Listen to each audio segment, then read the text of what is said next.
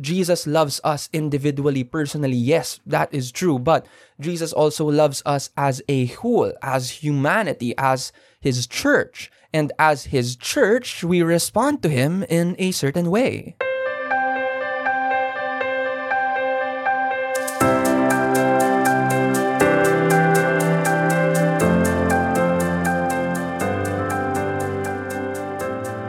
Hi everyone, welcome to Not So Secular. My name is Mon Reyes. I am a Catholic lay missionary here in the Philippines, and I will be your host here today. In this episode, I'd like to weigh in on the question Are spontaneous prayers better than memorized prayers? And the reason why I thought of talking about this is because it is the beginning of November, and every time November begins, we celebrate All Saints' Day and All Souls' Day part of our tradition here in the country is that we visit our loved ones who have passed away. So this is a time when the cemeteries are jam packed. As in, I remember when I was young, I would watch in the news sa TV Patrol or sa 24 Oras. You know, the, the major cemeteries here in Manila would be full of people coming in and going out, buying flowers and candles and it, it will always be super crowded and so because of that, my family and I, we would decide to go visit our dead relatives and loved ones not on November 1 and 2, but you know, maybe a week earlier or a week later para hindi namin kasabay yung crowds. And of course, may factor rin yung hindi naman sila sama-sama sa isang cemetery na kalibing lahat. Like we would visit different places kasi different sides of the family. You would know this especially if you have a big family. And now that I'm married, that family has been extended even more. It's now bigger. So now we visit different cemeteries, different places throughout these weeks that we are in right now. This is a time that we spend with family, an opportunity to catch up and meet up and be there and reminisce and talk about talk about our dead relatives and be with each other, you know, know more about what each of us have been busy with the past weeks or months, depending on when you last met. But a part of that tradition also, especially if you're Catholic, is we pray. We pray together. We pray for our dead. And in our case, maybe in yours also, we pray the rosary.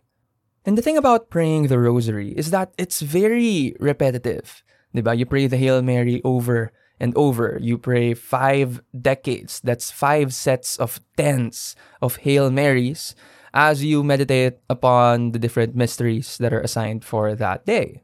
So in itself, it's very repetitive already how much more when you visit different cemeteries, diba? You visit your different dead and you pray the rosary for them in these separate instances. It's even more highlighted how repetitive the rosary is. And this entire experience reminded me of a question that I was asked before by one of the members of our youth ministry. And the question, we were talking about prayer during this time, about being honest with God and speaking to Him in prayer and what it means to develop a prayer life and so on. And one of the questions that were asked is why do we pray memorized prayers? Isn't it more sincere to use your own words? So basically, the idea is shouldn't we pray prayers that are more personal and spontaneous?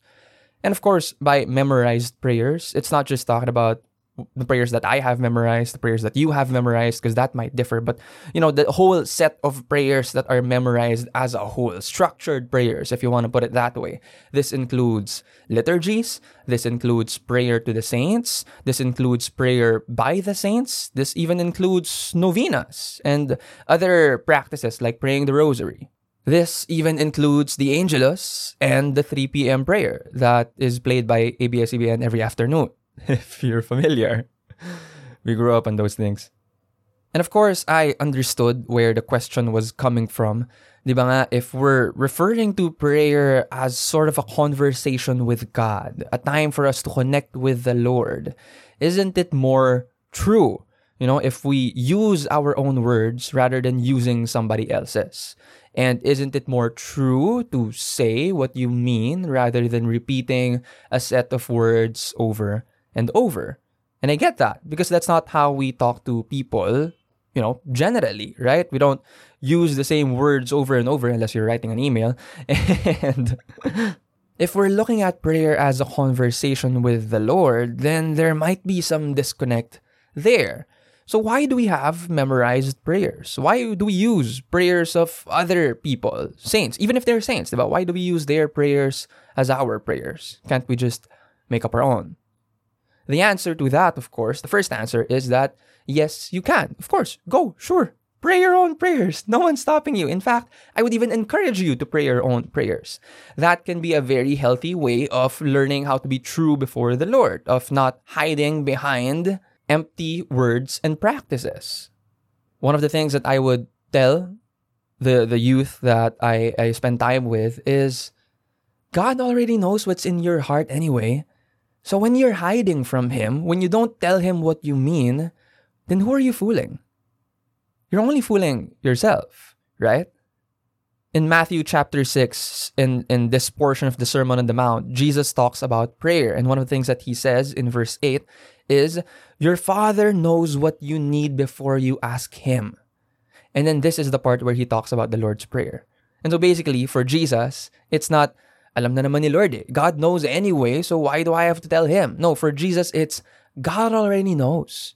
So go ahead and talk to Him. God already knows, and so pray. Pray different people do this in different ways. Some people keep a prayer journal, so as they as they read their Bible and as they do their devotions and daily prayer and so on, they write down their thoughts, they write down their prayers as a way also of keeping it with them as they go forward that they could revisit in the future.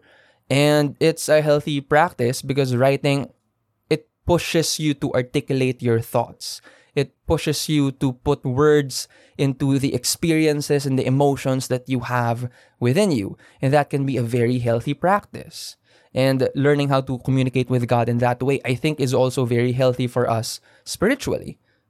Because in a very real way, we are acknowledging that there is someone who is listening, that we are actually talking to a person, and that person is Jesus. That person is God. And so, if you could, yes, I would very much encourage you to pray spontaneous prayers, personal prayers. However, I would not discourage you from praying memorized prayers. There is a reason why our tradition, the Catholic Church, is very rich with all of these prayers, prayers that were written by the church, written by the people of the church, written by the saints. And there is a very good reason why we we have a treasury of these prayers that we can use because of course, we don't always know how to pray. There will be times when we won't know what to say. There will be times when we ourselves would be lost in our words. And that doesn't mean that we should stop praying because we can't pray spontaneous prayers. It just means that we we'll have to pray in a different way. The beauty of memorized prayers, of structured prayers, even of borrowed prayers, is that it gives you the words to lift up your praise to the Lord, even when you don't have them yourself. Now, from there, we could take it further because the use of memorized prayers is not just for when you don't have the words yourself. The use of memorized prayers oftentimes take place in a more communal setup. For example, when you're celebrating the Holy Mass, you don't get to choose your own words when the priest is consecrating the host. You don't get to choose your own words when you are reciting the creed, for example. You don't get to do that because you what you are doing in that moment as you are part of the liturgy, as you are celebrating the sacrament together, receiving the sacrament together, is that you are acknowledging that you are a part of a bigger whole. That yes, Jesus loves us individually, personally, yes, that is true, but Jesus also loves us as a whole, as humanity, as his church. And as his church, we respond to him in a certain way. Let's go back to the passage that I read a while ago in Matthew chapter 6. If you go to verse 7, Jesus says, When you pray, do not go on babbling endlessly as the pagans do, for they believe that they are more likely to be heard because of their many words. I think this is where most of the criticism comes from. This idea of babbling endlessly, Other translations would put it as vain repetition. Now, that, that, that memorized prayers or repeated prayers, it can sound like vain repetition sometimes. And yes, it can be used as vain repetition sometimes. But repetition, the act of repeating your prayer, is not bad in itself. In fact, we see this in the Bible. We see this in the scriptures over and over.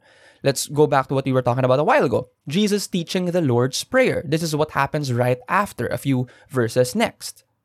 In this big body of sermon that Matthew presents to us when he talks about prayer, he talks about the Lord's Prayer. We call it the prayer that Jesus taught us. And it goes like this This is how you should pray in verses 9 to 13. Our Father in heaven, hallowed be your name. Your kingdom come, your will be done, on earth as it is in heaven. Give us this day our daily bread and forgive us our debts as we forgive our debtors. And do not lead us into temptation, but deliver us from the evil one. So Jesus teaches the Lord's Prayer. And the interesting thing is, this is not the only time that he teaches that prayer. Because if you go to Luke chapter 11, in an account of the story of Jesus written by a completely different person, Luke, here we see Jesus in Matthew's account because Jesus is teaching in, in a bigger body of sermon, the Sermon on the Mount. He is teaching about prayer and then he will go on to teach about other things. But here, it's different. The situation is different because instead of Jesus teaching about this as part of a bigger preaching, Jesus was instead asked by his followers. And it goes like this Luke chapter 11, verses 1 to 4. One day, Jesus was praying in a certain place. When he finished, one of his disciples said to him, Lord, teach us to pray, as John taught his disciples. He said to them, When you pray, say, Father, hallowed be your name, your kingdom come. Give us each day our daily bread and forgive us our sins, for we ourselves forgive everyone who is in debt to us, and do not lead us into temptation. So you might notice that the same fundamental elements are there. There's a slightly, you know, different wording, and that's because it seems like these are two separate instances, but the same essence is found there. Jesus is teaching his disciples, is teaching his followers his prayer, his personal prayer. And it is a prayer that he repeats. There's, there's nothing wrong with repetition. And the ancient Jews, if you want to go back to the Old Testament before the time of Jesus, the ancient Jews also practiced repeated prayers. In fact, they practiced repeated prayers during set times of the day. One of the most popular ones, most well known, is called the Shema. This is seen in Deuteronomy chapter 6, and pay attention to the words because it might seem familiar to you. It goes like this Deuteronomy chapter 6, verses 4 and onward. Hear, O Israel, the Lord our God is Lord alone. You shall love the Lord your God with all your heart and with all your soul and with all your might. In case you're wondering, this is the exact same answer that Jesus gives when he was asked what is the greatest commandment. It's the Shema. It's the prayer that they pray every morning and every evening, every single day. If you want another example of repetition, you have the Psalms. Now, the entire collection of the Psalms in itself are used in prayer. These are used as prayers, but there's a specific psalm. There's a particular psalm that is quite repetitive if you if you look at it and that is Psalm 136. I'm going to read to you the first five verses just to show you. It goes like this Give thanks to the Lord, for he is good, for his love endures forever. Give thanks to the God of gods, for his love endures forever. Give thanks to the Lord of lords, for his love endures forever. He alone works great wonders, for his love endures forever. In his wisdom he made the heavens, for his love endures forever. It's quite repetitive. There's a refrain His love endures forever. His love endures forever. His love endures forever. And this goes on all the way until 26 verses. For 26 verses, you get the same refrain His love endures forever. His love endures forever. Is this babbling endlessly? Is this vain repetition? I, it sure seems not. It, it's, we find it in the scriptures. Another example of set prayers is if you look at the story of Daniel, for example, there was this time in the story of Daniel when praying to the Lord was prohibited. You should all you should just pray to the emperor, to the the king during that time. But Daniel, being the faithful Jew that he is, continues to pray to the Lord. And if you go to Daniel chapter 6, verse 11 in particular, you will find that Daniel doesn't just pray spontaneous prayers. He prays during set times of the day. There, it is a structured prayer that happens regularly during set times of the day. This is something that we find also in the book of Acts. Acts chapter 2 verse 42 says all the disciples devoted themselves to the apostles' teaching and the fellowship, to the breaking of bread and to the prayers. The prayers. Definite article, not just praying as a whole, but to the prayers, the prayers that people prayed. And you go to the next chapter, chapter 3, verse 1. It says, One day Peter and John were going up to the temple at the time of prayer, at 3 in the afternoon, specific time. Go to chapter 10, Cornelius, a different person. Cornelius said, Four days ago, about this hour, I was praying in my house at the ninth hour. The ninth hour for them is also 3 p.m. So this is part of where we get the practice of praying every 3 p.m. in the afternoon. These are set prayers, scheduled prayers. Does that make it less personal? No. Does that make it less sincere? No. And if you're still trying to grasp this better, allow me to describe it in a different way. So imagine yourself singing a song to someone that you love. If you're singing a song to God, it could be in some form of a worship song. If you're singing a song to your spouse, your significant other, it's a love song. When you sing a love song or a worship song, you're not using your own words, are you? You're more often than not, you're using somebody else's words. You're using somebody else's melody. Does that make it less sincere? When you say I love you through that song, does it make it less meaningful? The answer is no even though you're using somebody else's words. Because the, the sincerity of an act, of, of what you say, isn't just dependent on what you say, it's also dependent on the state of your heart as you are saying it.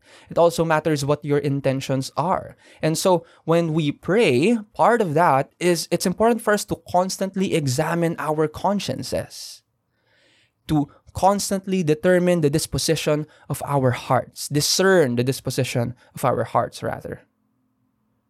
Can memorized prayers and repeated prayers be, be said in a meaningless manner as, as a form of vain repetition? Yes. But spontaneous prayers can be like that too. It's just less obvious. It matters what you say, of course, definitely. But it also matters where you're coming from as you say these things. It also matters what you mean when you say these things. And the beauty that I've found in spontaneous prayers is that typically, okay, I'm, I'm speaking about this in a general manner. Typically, spontaneous prayers allow us to speak our hearts out to God, to be true, to be honest, to lay down our walls, reveal to Him what is happening inside to us. It's not that He doesn't know, but it helps for us to do that. On the other hand, structured prayers, typically, not every structured prayer, but typically, it allows God to speak into our hearts. So, spontaneous prayers typically allow us to speak our hearts to God. Structured prayers typically allow God to speak into our hearts. This is why when we're reading the Bible or or or, or praying a prayer, it can it, it happens, those moments when we find a specific verse or a specific word from the Lord that speaks to us in a very powerful way. And more often than not, the reason why it speaks to us in that way is because we didn't think of it ourselves. It was it came from the Lord. Let's go back to our example, praying the rosary. Is it possible to pray the rosary in, in a meaningless way? Yes. Yes. But praying the rosary is supposed to be prayed in a specific way. Praying the rosary is a meditative prayer. You're not just repeating meaningless words. These words are actually scriptural also. The Hail Mary is a very scriptural prayer. Most of it comes from Luke chapter 2. But as you're praying those decades of Hail Marys as you go through the rosary, you are also invited to meditate upon a specific mystery assigned for that day. So there are four sets of mysteries that we have. There's the joyful mysteries, there's the luminous mysteries, there's the sorrowful mysteries, and there's the glorious mysteries. And those mysteries, we are asked, we are invited to meditate upon a particular instance in the life of Jesus. In the joyful mystery, most of it has to do with Jesus' birth. In the luminous mysteries, most of it has to do with Jesus' life. In the sorrowful mysteries, most of it has to do with Jesus' suffering. In the glorious mysteries, most of it has to do with Jesus' resurrection.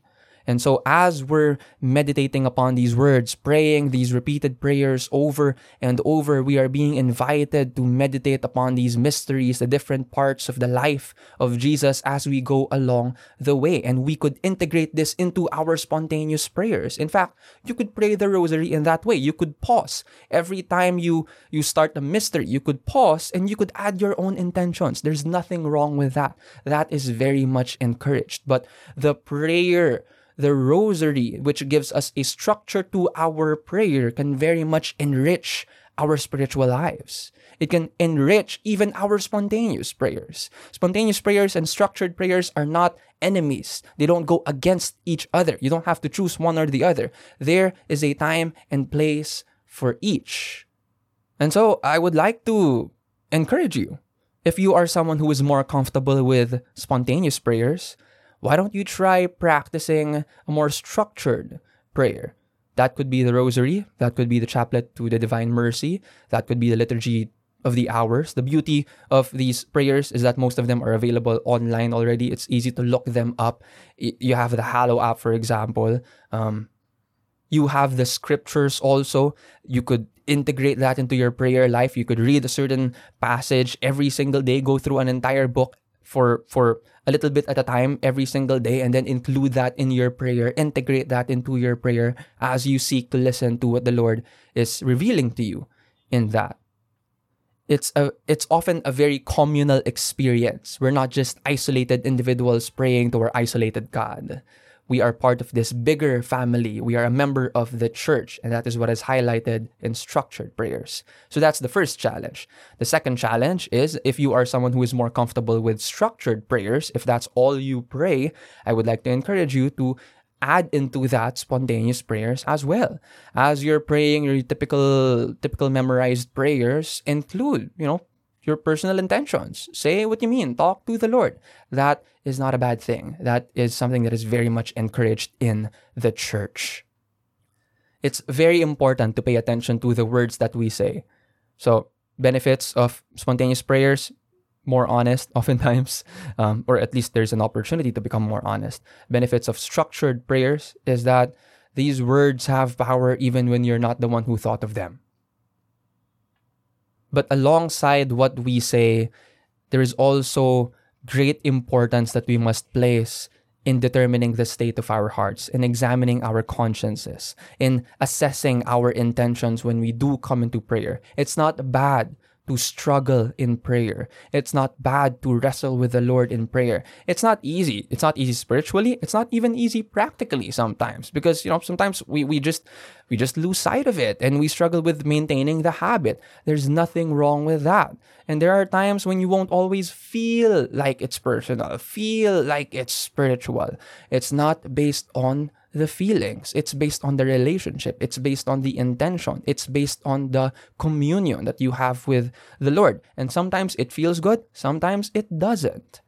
And it's the same case again when you're loving a family member. It doesn't always feel nice to love your family member, but you love them nonetheless. And there are times when you can be more open and honest with them and spontaneous and so on and random and all these sorts of things. But there are times when you just gotta do what you gotta do.